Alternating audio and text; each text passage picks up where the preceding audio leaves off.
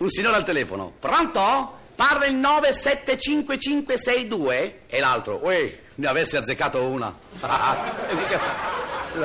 Come inizio non c'è male. Dunque, una signora telefona alla società telefonica. Pronto? Mi scusi tanto, signorina.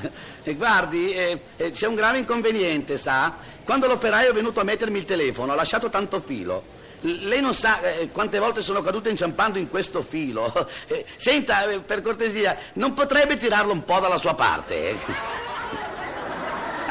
eh? Eh, questa mica. Pronto? Pronto?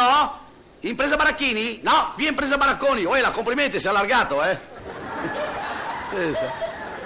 Anche- questo non è male, sì. Sì, Sempre al telefono, eh? Pronto? Io sono, tu sei, egli è. Come dice, scusi? Io sono, tu sei, egli è. Ma che strano. A me questa voce sembra di conoscerla. Vuole ripetere, scusi? Io sono, tu sei, egli è. Ah, ci sono! È la voce del verbo essere. Pronto? Sempre al telefono. Pronto?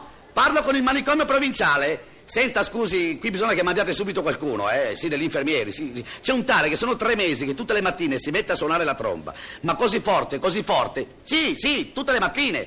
E, e sveglia tutti, insomma, è un inferno. Sì, tutte le mattine.